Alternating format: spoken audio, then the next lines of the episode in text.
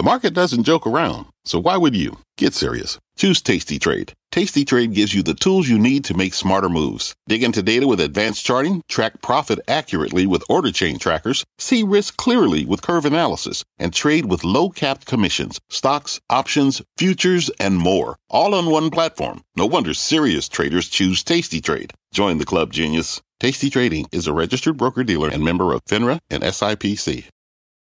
Homes.com knows that when it comes to home shopping, it's never just about the house or condo, it's about the home. And what makes a home is more than just the house or property. It's the location and neighborhood. If you have kids, it's also schools, nearby parks, and transportation options. That's why Homes.com goes above and beyond to bring home shoppers the in depth information they need to find the right home. And when I say in depth, I'm talking deep. Each listing features comprehensive information about the neighborhood, complete with a video guide. They also have details about local schools with test scores, state rankings, and student to teacher ratio. They even have an agent directory with the sales history of each agent. So when it comes to finding a home, not just a house, this is everything you need to know, all in one place. Homes.com. We've done your homework.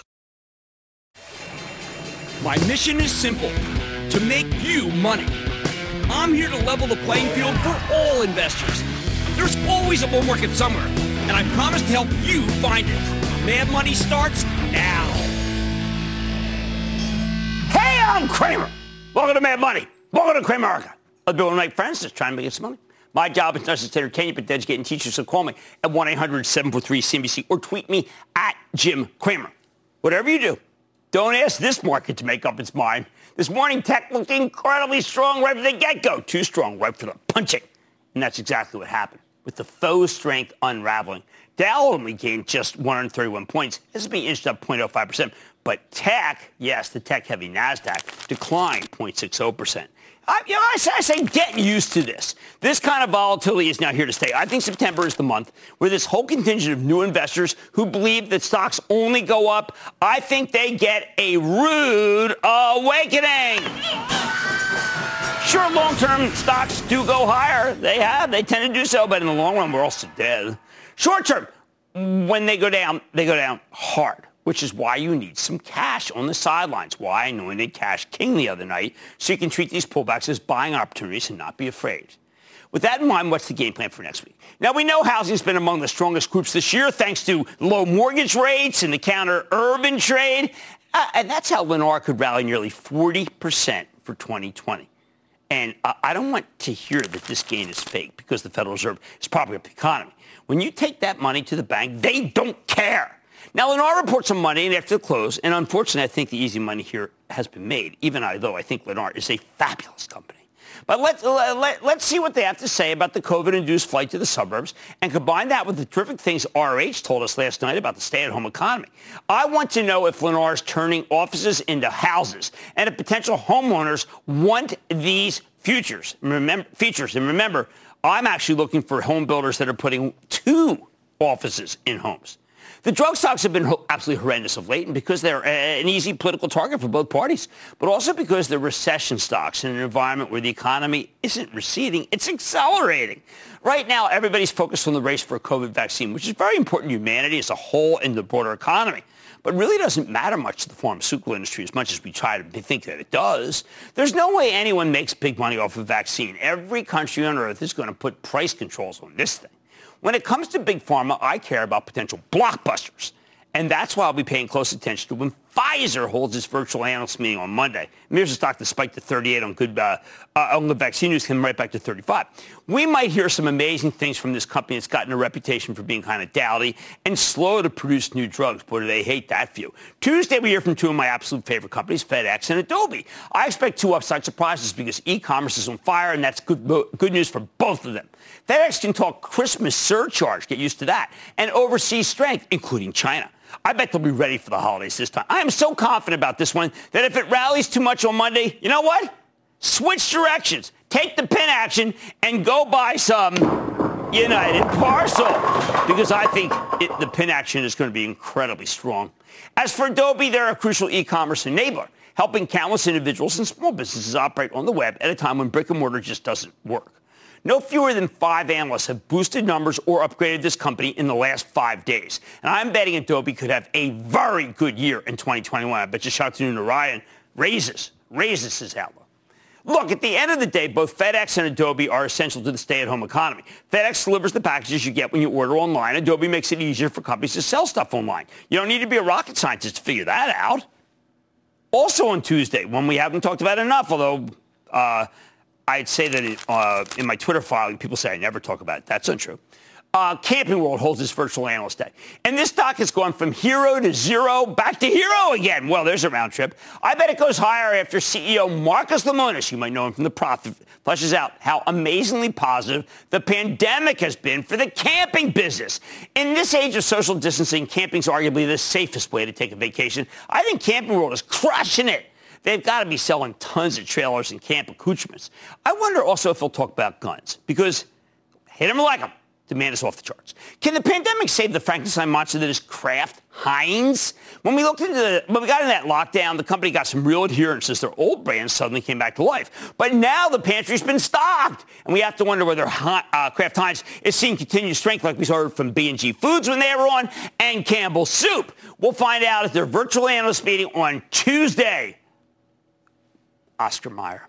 Just when you thought you'd heard enough about Peloton after last night's phenomenal quarter, they're holding an analyst meeting too. You can't get enough of these guys promising new equipment, maybe even more of an ecosystem. As long as gyms are closed because they're potential COVID hotspots, Peloton should keep selling lots of exercise equipment. This one had a spike and then a 14-point collapse in 24 hours. Not reassuring. Typical September action. Now, Fed Chief Jay Powell speaks on Wednesday, and the stock market usually likes what he has to say. Powell doesn't get out, go out of his way to be inscrutable like his predecessors. I think he'll urge Congress to pass some kind of bailout for the industries that have been forced to shut down because of no fault of their own. He might be the only one who can broker a deal between the Democrats and the Republicans, strictly by suggestion, not in reality. Don't hold your breath.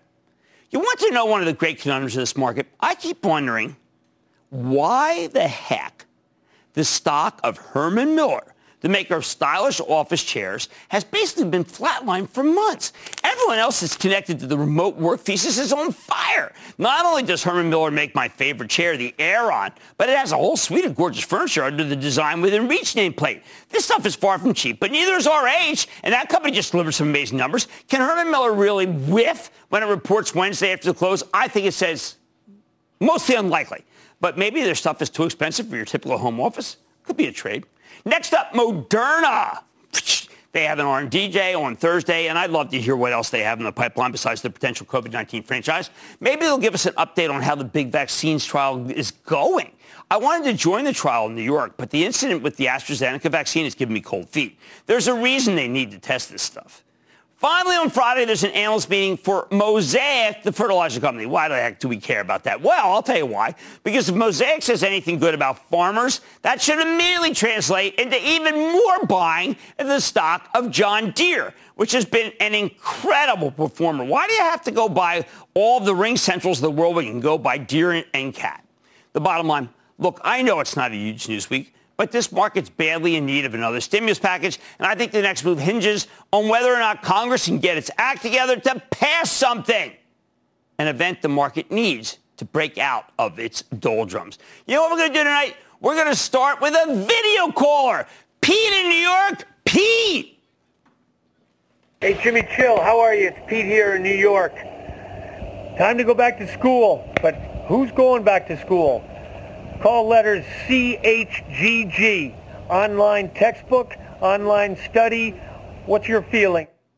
We recommended Chegg when it was at $3 with Dan Rosensweig, who happens to be a very big Eagles fan and a friend of Zach Ertz nonetheless, uh, a tight end who seems to be unhappy right now with our team. Now, here's what I have to say. Chegg had a huge move up, just justifiably, but then has pulled back really ferociously. I like this uh, at this at this level. I actually would put on a half position. There will be people who say it's a head and shoulders and go down more than that. I think it's actually going to hold the trend line. Put on half right now. Kevin in Idaho. Kevin.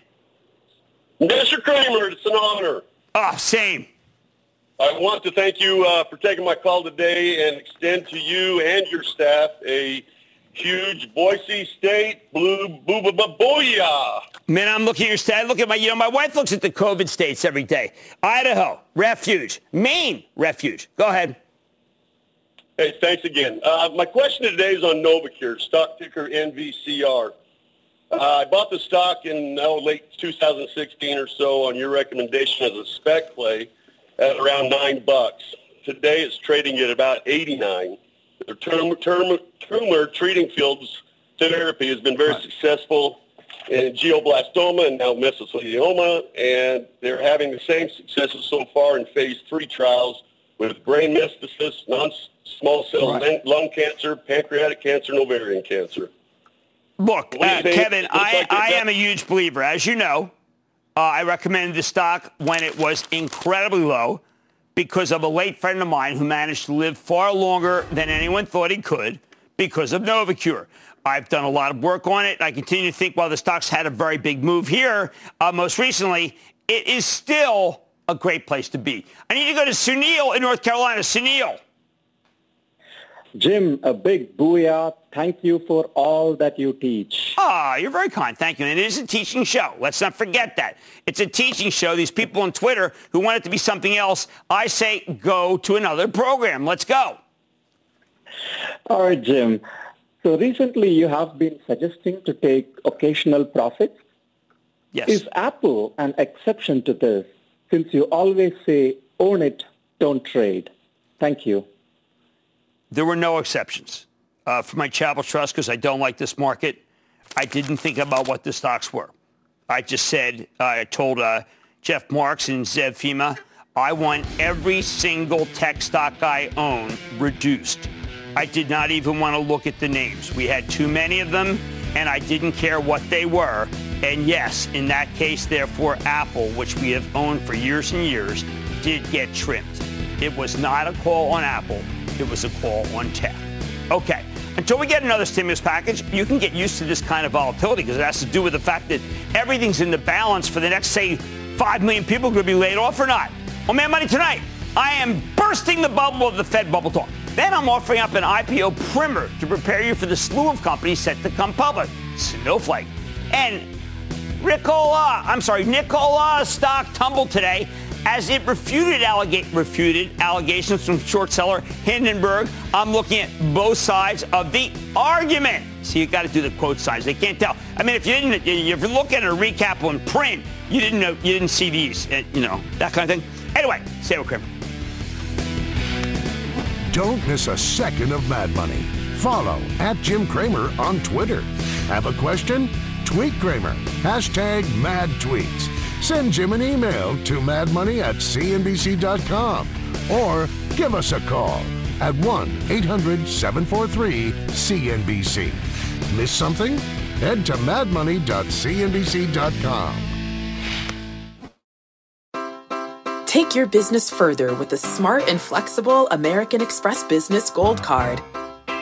It offers flexible spending capacity that adapts to your business. You can also earn up to $395 in annual statement credits on eligible purchases at select business merchants. That's the powerful backing of American Express.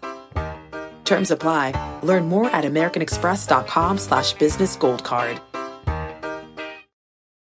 Fact. Running a business is not getting easier on your wallet. With higher expenses on materials, employees, distribution, and borrowing, everything costs more. Also a fact. Smart businesses are reducing costs and headaches by graduating to NetSuite by Oracle. NetSuite is the number one cloud financial system, bringing accounting, financial management, inventory, and HR into one platform and one source of truth. With NetSuite, you reduce IT costs because NetSuite lives in the cloud with no hardware required, accessed from anywhere. You can cut the cost of maintaining multiple systems because you've got one unified business management suite. You improve efficiency by bringing all your major business processes into one platform, slashing manual tasks and errors. Over 37,000 companies have already made the move. See how you'll profit with NetSuite, and then you can think of all the ways you could be spending the money you save.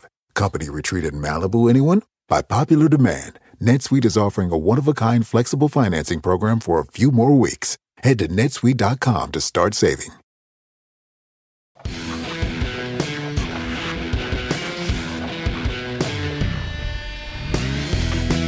Keep hearing that the Federal Reserve has created a bubble in stocks. And I just don't know what to do with this kind of rhetoric.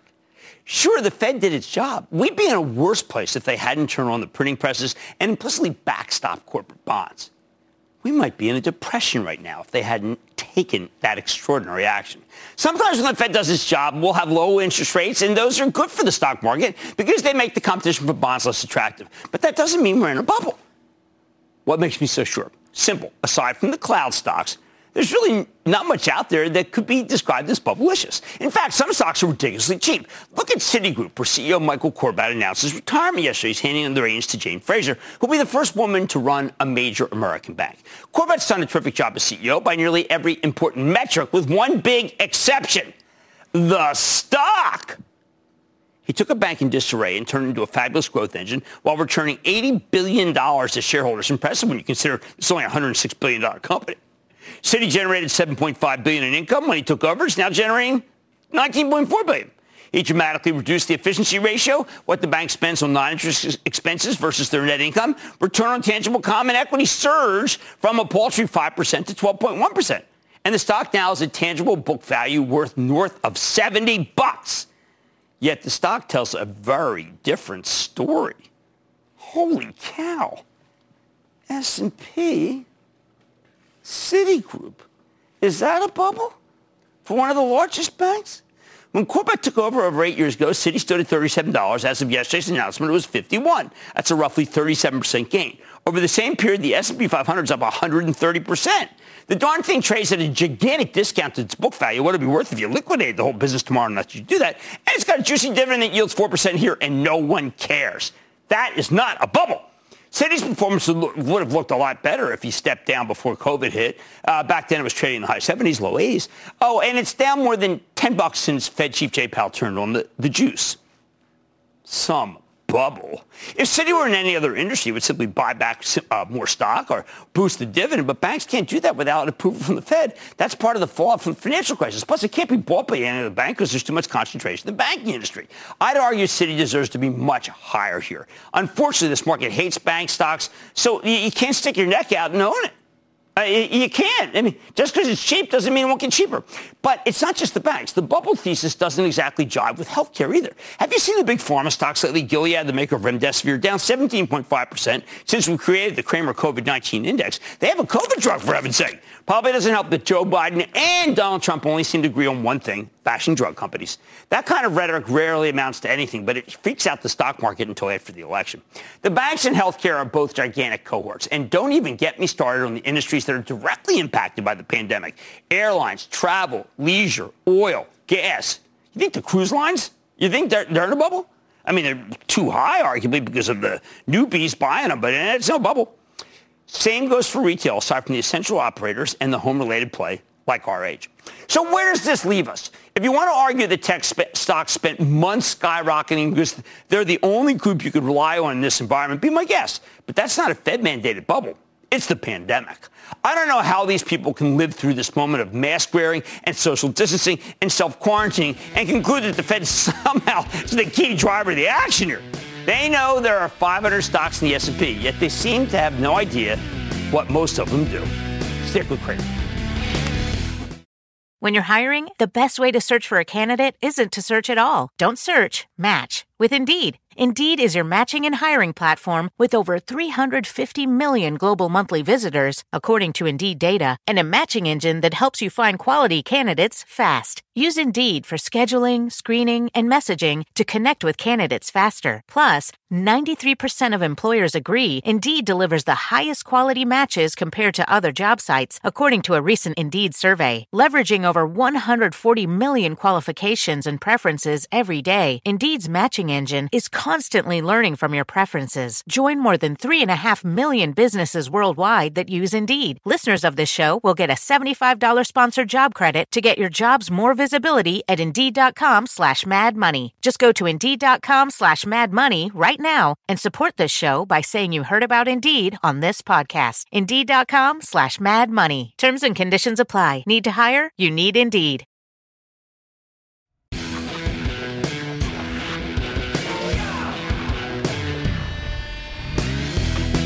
The IPO market's about to shift into high gear next week.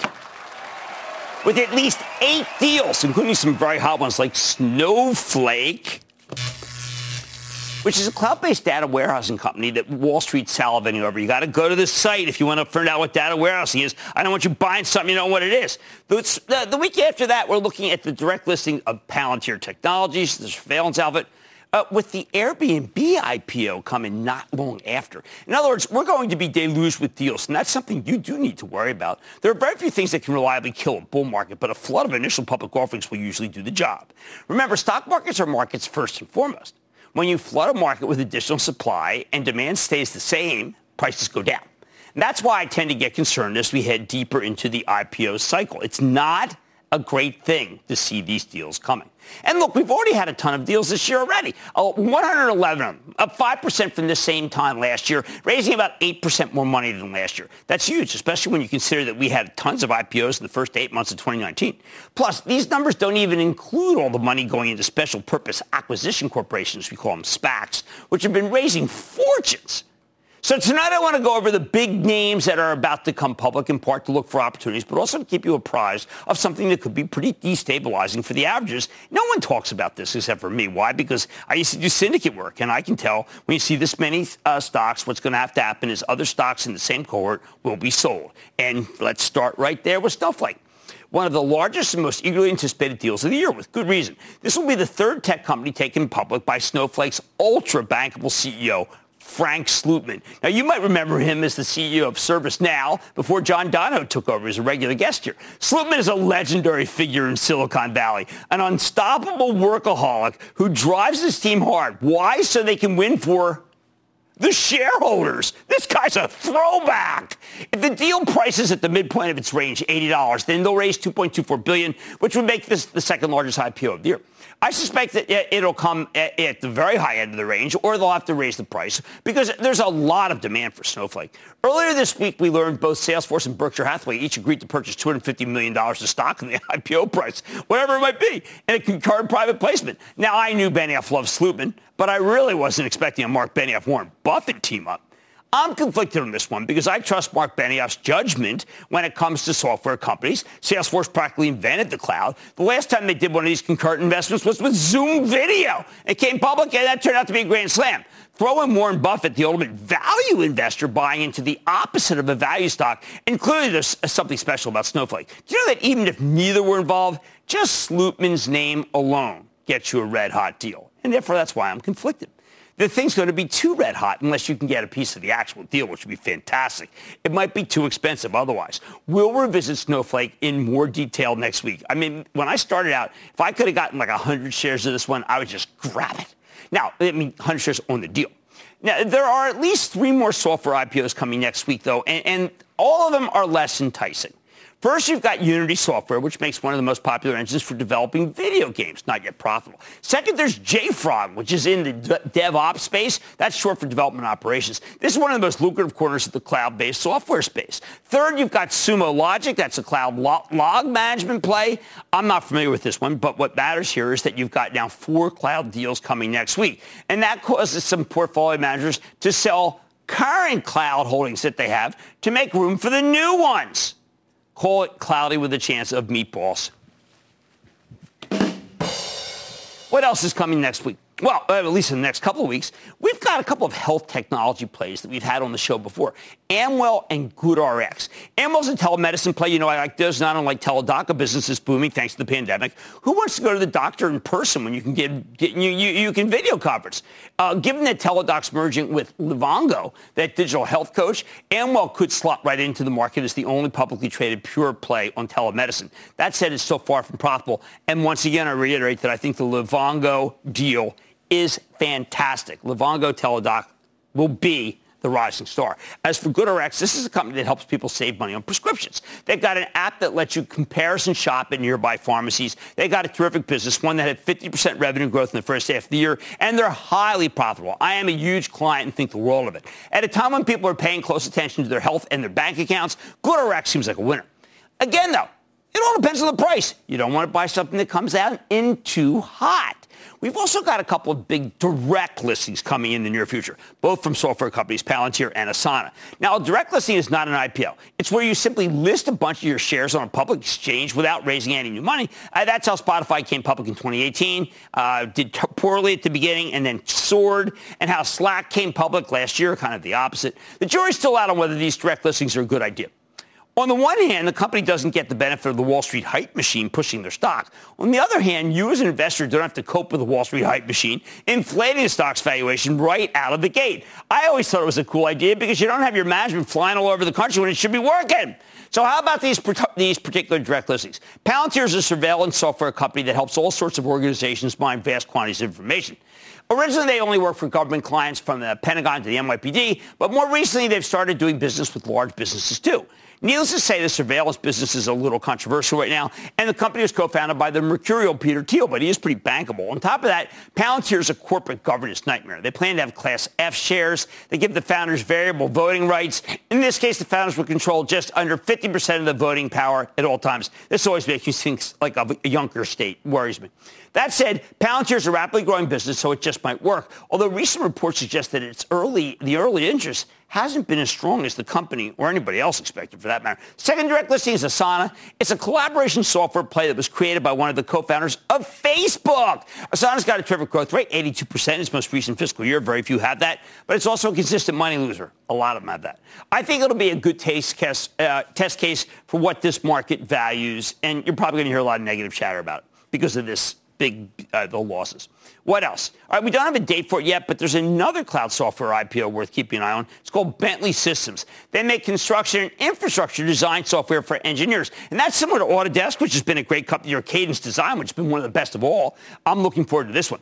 Then we have to deal with Cramer fave Airbnb, along with DoorDash and Instacart somewhere down the line, all of which could be pretty big deals, suck up a lot of cash, make other people sell stock for these stocks. Now, after the last couple of weeks, this torrent of IPOs makes me a little nervous. Again, why I don't like September. Some of these could be enticing, although many of them are likely be very expensive, especially once they start trading. But here's the bottom line. When we get a flood of initial public offerings, it's usually a bad sign for the rest of the market. Why? Because money managers don't have all this new money coming in, so they've got to sell holdings that are like these stocks in order to do some buying. Given that September tends to be a bad month for the market, and it's not exactly going great so far, I'm urging you to be prepared as these deals start flowing. So once again, please have some cash on the sidelines. Remember, we anointed Cash King the other day, as I think you'll need it, especially once get, we get closer to the end of the month. We're going to Arthur in Arizona. Arthur. Jim. Arthur. How are you? What's happening? Hi. I became interested in a company called Kensington Capital Acquisition when I found out that they're participating with a foreign sovereign fund and a company called QuantumScape in a project involving solid-state batteries. Certainly very laudable from an economic or eco perspective. Right. But does the management of Kensington possess the quality to bring this socially worthwhile project? Oh boy, you know we got. I mean, we got so much homework. We're actually doing a homework segment tonight, but I got to tell you, um, you, the lack of knowledge about what we're doing here makes me uncomfortable. And you may, but as it is, I can't figure out what September 22nd battery day is going to be for Tesla. So I've got to take a pass on that, but I will do homework and figure out why this SPAC is any different from, other, from any other SPAC other than UTZ, which is the only one that I'm not UTZ about. Let's go to Gilbert in California. Gilbert.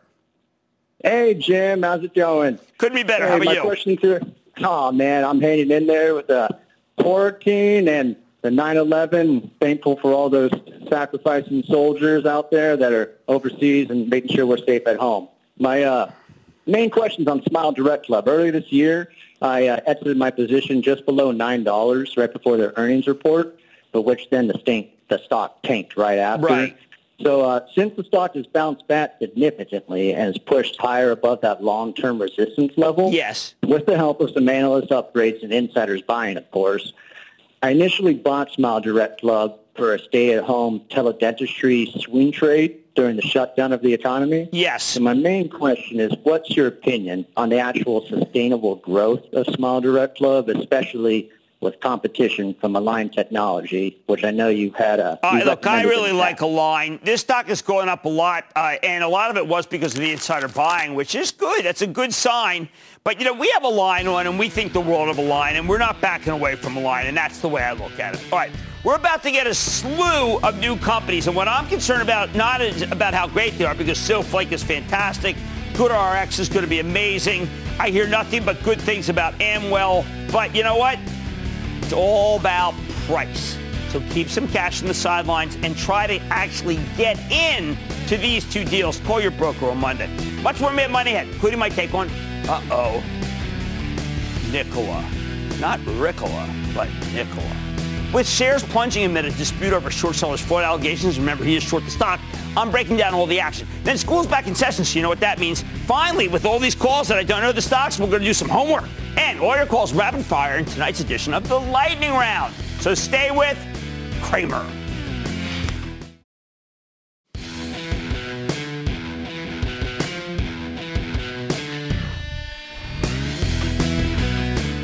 I hate to say I told you so. That's a lie. I love it. Great feeling. And you know what?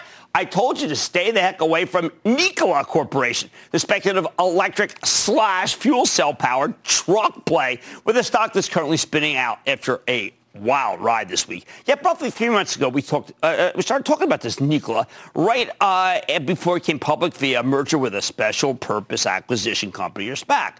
I predicted the stock would spike right out of the gate because it had all the sexy stuff that people love, particularly the Robinhood types. And then I said, what you had to do? Sell, sell, sell because it all looked less like uh, a business and more like a business plan. Not much in the way of sales, no earnings whatsoever, and no production for years.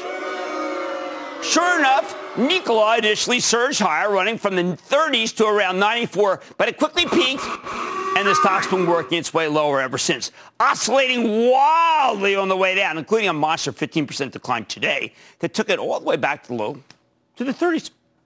I want to circle back to this one because it's had a truly crazy week, and I think you can I can teach a lot about how to be a better speculator. See, on Tuesday, Nikola received what sure looked like the ultimate vote of confidence. We learned that they'd be partnering with General Motors to build their new Badger pickup truck. In response, Nikola's stock price pole vaulted from 35 to 50 in a single session. Then yesterday morning, a short-selling research firm ominously named Hindenburg Research published a devastating critique, and the stock's been tanking ever since, uh, to the point where it's now giving back all of the GM gains and then some. Didn't help that management's response seemed kind of um, ill-advised. So let me walk you through this step by step, especially considering one very important fact that you must know from the top. Hindenburg, the research firm, people behind it, they're shorting the stock they're trashing. Not illegal, but you need to know that because in many ways that's very salient for the people who own Nikola. First was the GM deal. Not only did they partner with, uh, with Nikola in their upcoming electric pickup truck, which I call the honey badger, not the badger, because it's an infamous animal because the honey badger don't care.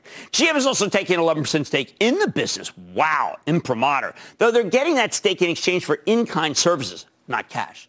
Nikola will use GM's batteries in their electric trucks and use GM's fuel cells for its larger Class 7 and Class 8 trucks. According to General Motors, the deal is worth 4 billion to them, and Nikola bandied about the same number. All that sounds pretty positive, doesn't it? Well, there's one issue, one little issue. Normally, when a big established company partners up with a high-flying tech startup, the startup contributes some technology. That doesn't seem to be the case here, aside from the software. If anything, it's the other way around. GM's providing their technical know-how to Nikola. When Mary Barra, the CEO of, G- of GM, came on Squawk Box yesterday, she sounded so excited. She was jazzed. Very excited about how the deal will let them scale up manufacturing for their batteries more cheaply because Nikola is paying for the plant, uh, plant ex- expansion. I'm sure that's true. I mean, this is just one part of a much larger electric vehicle strategy for the auto giant, which a lot of people think is going to spin off its EV business. Still, the market initially loved the story, with GM stock jumping 8% on Tuesday, while Nikola jumped more than 40%. Now, to be fair, Nikola's pulled back 15% on Wednesday, simply because of profit taking. People knew it had run up too far too fast. The overall narrative remained very positive, though, at least until yesterday morning. Enter the lead balloon. The short-selling firm Hindenburg Research published a truly scathing, very long critique, and it was titled how to parlay an ocean of lies into a partnership with the largest auto OEM in America. Suboptimal. There were some serious allegations here. Hindenburg claims that, that Nikola's CEO, Trevor Milton, has a history of lying to investors and business partners. They claim he's lying about Nikola having the ability to produce oxygen, I'm sorry, hydrogen, about having solar panels on their headquarters, about owning natural gas wells, and crucially, they claim he's lying about the truck. Now, some of these allegations have partially been confirmed by Bloomberg and the Financial Times, so there's something here. There's a little smoke, a little fire. Hindenburg's core argument is simple. They say Nikola's truck doesn't really work. That it's basically vaporware. And all the demonstration videos have either been faked or heavily misrepresented. For example, according to the Financial Times, Nikola apparently showed a video of a semi-truck rolling down a hill and edited the slope out to make it look like their truck was actually running. Raised eyebrow. And that's not even the craziest stuff. Hindenburg claims Nikola signed a letter of intent to buy a company whose president had just been indicted for using NASA research funds to pay for prostitutes. A curious business decision, if I might say. Even after learning that the company's technology didn't actually exist, Trevor Milton allegedly kept hyping this tech as a game changer. Another one, the old CFO resigned in 2018 and then filed a lawsuit against Nikola. A month later, the company refunded all its deposits. Maybe that has nothing to do with the lawsuit whatsoever. Again, though. And then Hindenburg goes through the corporate masthead, arguing that many of these executives seem unqualified. Eh, for example, yeah, no accounting for taste. For example, Nikola's head of hydrogen production is just the CEO's little brother, formerly a contractor in Hawaii. Now, I'm not asking for executive from Linde or Air Products, but eh, this Jen is not necessarily the guy you want to go to for fuel cell technology. Maybe he's a total whiz. Hey, Hawaii's got a lot of smart people. For Benioff lives there. For fuel cells to work, you need a cheap source of hydrogen. In the past, Milton Trevor, Trevor Milton, never trust a man with two first names, has repeatedly said that Nikola succeeded in reducing the cost of hydrogen by 81% versus his peers. However, when pressed, he admitted they'd never actually produced hydrogen at this price. Hey, maybe his brothers are the case. Worst of all, Hindenburg alleges that the products are largely vaporware and Nikola has no meaningful IP, also known as intellectual property.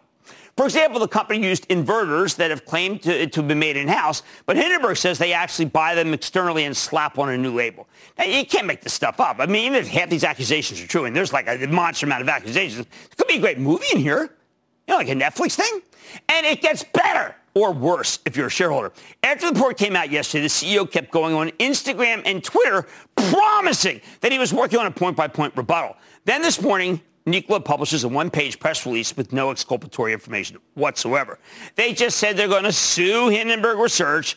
You hire a lawyer, you sue. It's what people do. Hey, yeah.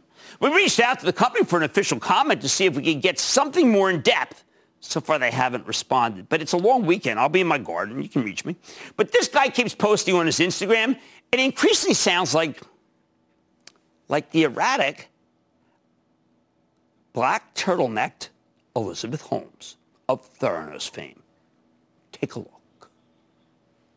When you're changing the world and you're doing good things and you're an entrepreneur, um, these people love to try to take you down. They love it. But this was all about money and greed hmm, first they think you're crazy, then they fight you, and then all of a sudden, you get that video. I've got to tell you, if Hindenburg's research is lying, some of this stuff should be very easy to dispute. For example, if they got a truck that actually runs, well, you know what? Run the truck, right? Release the video. I mean, easy. That would shoot that Hindenburg down fast. Uh, bring in a neutral third party, have them drive it. Oh, take that Zeppelin down. Instead, we get the CEO deleting his old tweets and posting things on Instagram that really don't belong on Instagram, like the fact that uh, Nikola had a call with the SEC about these allegations. Hey, nothing wrong with that, I guess. Now, the CFO's posting that the research report is a hit job with no substance, and they'll have a response next week. I mean, that, that that's okay. I mean, I get that. I await the response. So, by the way, there's uh, the guy from Hindenburg, Nathan. Yeah, Nathan. Nathan. All right, now, maybe the whole report is a tissue of lies, aside from the stuff that's been confirmed by outside news organizations. But that's the problem with speculating on a company that's a little more than a business plan. The bottom line, Nikola's so early in its development that it can be hard to tell fact from pulp fiction. It's not like they're moving lots of merchandise. If you buy an early stage tech company like this one, you're betting on the technology and you're betting on management. right now, it's not maybe not that great a bet. I don't know if it will crash and burn like the actual Hindenburg. But without a point-by-point rebuttal that I expect on Monday on my desk, well, let's just say uh, some of the allegations, hmm, they make me feel like the stock remains a sell. Mad Money's back in.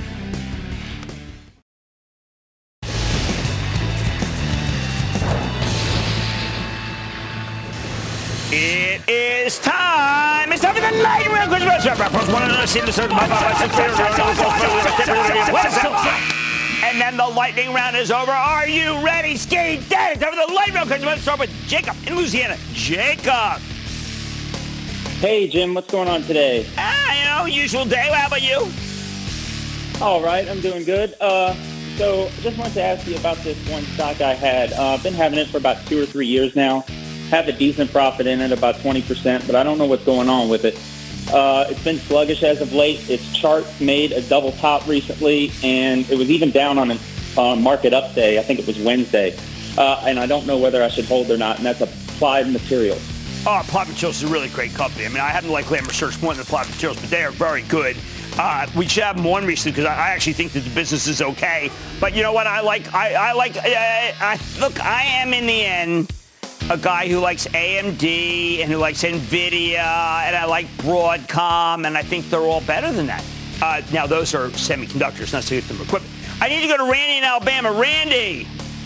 Booyah, Jimmy Madman Chill. This is Randy in South Alabama, first-time caller. Well, sweet home, what's going on? Shout out to my 18-year-old son, Grayson, who recently invested in the market. Excellent. I wanted to ask about it. I wanted to ask about a stock I purchased back in April. It's a classic stay-at-home stock. It hasn't been affected by the recent sell-off. The stock is Nu Skin, N-U-S. Okay, Nu Skin is a direct seller, and I don't comment on direct seller companies. Why? Uh, because you know what? I've been in the spin cycle a long time in my life, and I'm kind of I want the washing machine then. Let's go to Anthony, without my cell phone inside it, Lisa. Anthony, New Jersey. Anthony. Hey Jim, OptimizeRx, OPRX, cloud-based health company. We got what do you the think? GoodRx. I'm a GoodRx guy. I don't need to OptimizeRx. I like the good RX. That's coming public soon. Let's go to Juan in Nevada. Juan. Is it Jimmy Chill? Yeah, it's a chill, man. Hey, hey, Jim. Hey, I don't know about you, but I'm sure glad football is back. I am too. I mean, you know, Andy, I don't know about the mask, coach. I don't know about the mask. It's a little odd. But well, and, whatever, and whatever makes it so. Way. Yeah. Hey, hey, Jim. Hey, I was looking to add my position on, on this stock. Blackstone Group. Oh, I like Blackstone Group. You should do it. I mean, I think that they're terrific managers. It's the right time to be in it. The stocks come down a little bit. Uh, it's down 8% for the year. I'm, I'm game. Let's go to Tim in New Jersey. Tim. Good evening, Jim. On the somber September 11th, lest we forget, a shout out to NYPD, New York Fire Department, and my police department, Cranford PD in New Jersey. My question, Jim, is Horizon Therapeutics. HZNP. Should I buy, hold, or sell? Well, first, I, I want to echo of your, your kind thoughts, uh, and, and, you're right. And it's been, I did a video, you know, I did a, a, special. I wish you could recall the special because it was about four years ago, but I think, I think it was one of my more thoughtful things that I've done. Uh, Horizon Therapeutics has had too big a run. Uh, it's just up gigantically. It's up 100%, almost 100%. So I'm going to have to say no to the, at these levels. Let's go to Bill in Arkansas. Bill. Yes. How you doing, Jim? I'm good. How about you, Bill? Doing great. Uh, listen, first time caller, and thanks for the work you do and the money I've made since March. Thank you.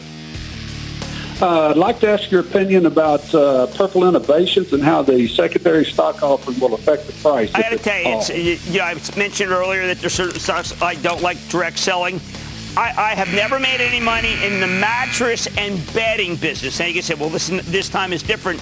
No. I mean, at a certain point, I'm going to say, look, I've got all the stocks I need in a particular segment.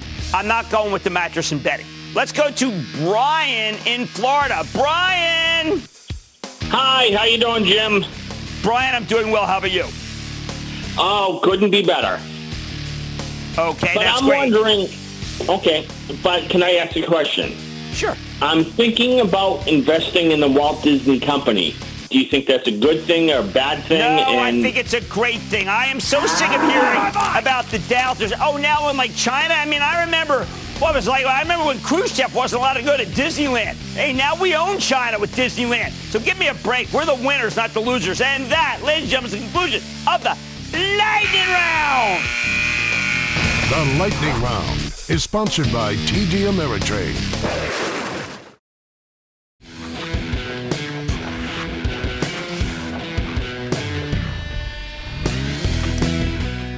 Now that back to school season is upon us, it's time to catch up on our summer reading at the last possible moment. Whenever I get a call about a company from you that I'm unfamiliar with or haven't been following actively, I promise to do some homework and get back to you rather than just cuff it. So let's get to it. Back on July 15th, I know a long time ago, we got a lot of homework, a lot of shows. Uh, Karen in New York wanted to know about a speculative biotech called Osmotica Pharmaceuticals. I had to tell her to do more research. First of all, if you need to know that this is a tiny company with a $316 million market capitalization, almost too small to mention on the show. Until a few months ago, Osmotica had a tired portfolio of generic and branded drugs that were nevertheless profitable and produced a steady stream of cash. They were using that money to develop a treatment for droopy eyelid with a goal of becoming less of a generic biopharma play and more of a branded drug maker. Then at the end of June, Osmotica resubmitted a new drug application for a multiple sclerosis spasticity, spasticity drug they've been working on, but had to shelve a year and a half ago. Encouraging news, but didn't do much for the stock. Two months ago, though, they got FDA approval for that droopy eyelid drug. And that really was a game changer. One that sent the stock from $6 and change to $8 and change a few days later. Problem is, Osmotica came right back down. See, a few days after the approval, the company announced a 5 million share secondary offering, and turns out there was a lot less demand for this deal than management hoped. Since then, it's pulled back even harder, erasing all its gains and then some. In my view, this one is just too speculative for me. Next up on July 21st, Lynn in Texas asked about an old friend, a company used to come on all the time on the show, Alliance Data Systems. It's a provider of private label credit card and loyalty programs. I said I need to refresh my memory because it's been a long time since they've been on. Well, it turns out Alliance Data has become a real dog long term. After peaking just above $300 five years ago when they were on our show, the stock's been a horror show. Earnings, disappointments, high-level management changes. You know, they've had three CEOs in the last 14 months. Even before the pandemic, Alliance was in bad shape. Then COVID came along and the stock plunged from the triple digits down to $20 at its March lows. Now, that was an overreaction. Alliance rebounded to the mid-60s by early June. But the second big outbreak started in the Sun Belt, the stock got slammed again. Now, this one is tricky. While COVID's only the latest of their problems, it's still a big problem. Consider the loyalty card business. It's usually dependent on air travel. A lot of these are airline miles programs. Uh, beyond that, the core credit card business depends on a healthy U.S. consumer. And I'm not sure that we will have that going forward unless we get another stimulus package from Washington. On the other hand, this is important. Alliance Data stock is really cheap. It sells for roughly four times next year's earnings estimates. But here's the thing. A lot of people have lost money betting that Alliance Data has finally gotten too cheap. At the beginning of the year, the analysts expected them to earn $20 a share in 2020 and this year. At 100, it was selling for five times earnings. Ooh, looks cheap, right? Now, though, it's only expected to earn six bucks per share and 10 bucks in change next year. You know what that means? Value trap. I will say this, though. Alliance reported a bad quarter a little over a month ago, and the stock rallied anyway, and that usually is a good sign. It says the weakness is already baked in. Where do I come out? I think Alliance data can come roaring back if we get a COVID vaccine sooner uh, sooner than expected. But there are better ways to play a recovery. Doesn't help that they just lost Wayfair's private label credit card business to Citigroup just today. I'd much rather go with, Va- with Visa or MasterCard, which my Charitable Trust owns, or better yet, PayPal and Square for some pandemic protection. Finally, on July 23rd, Dave in New York called about a company called Moog, M-O-O-G, and I said I'd circle back. I've known this company for years, but I always have to stay current. Moog makes precision control systems for military and commercial aircraft, satellites, space vehicles, missiles, marine equipment, medical devices, and automated industrial machinery. It's about a 50-50 split between defense and commercial business. The defense business might seem risky in election year, but you know, you got to remember that Joe Biden is not Bernie Sanders. Defense spending is not on the ballot this year. Now, Moog has been a long-term winner. Two decades ago, it was at 10 bucks. In February, it peaked at 95. Then COVID hit and the stock pulled back hard, seeing in $32 and change in March. Overreaction. Since then, it's recovered to nearly $60, still well off its highs, in part because 19% of the business comes from commercial aircraft. Not a ton of demand there right now. That said, Moog just had a bullish investor day about a month ago, and I think it can work if the recovery plays come back in style on the Wall Street Fashion Show. As I see it, Moog is a good, solid industrial innovator. Parts of their business may be in rough shape right now, but they've got a terrific track record long term, and I think they'll come out of this period in a better position. Given that September tends to be a difficult month, though, why don't we do this? I recommend legging into this one gradually because there's a good chance you'll get a better price. But Moog, it's a very good company. Stick with Cramer.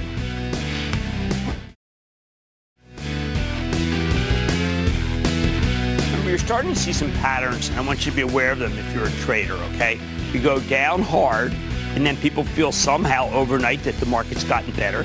So then we rally at the opening, particularly tech, and then the people who bought in the last half hour come out and they start knowing hitting bids and knock stocks down. I need you to use that strength in the morning to lighten up and get that cash position that I want you to have so much because you know I hate September. I'm not done boring you. I hate September. I like to say there's always a bull market somewhere. I promise I'll find it just for you right here on Mad Money. I'm Jim Cramer and I will see you Monday. The living room is where you make life's most beautiful memories. But your sofa shouldn't be the one remembering them. The new life resistant, high performance furniture collection from Ashley is designed to withstand all the spills, slip ups, and muddy paws that come with the best parts of life.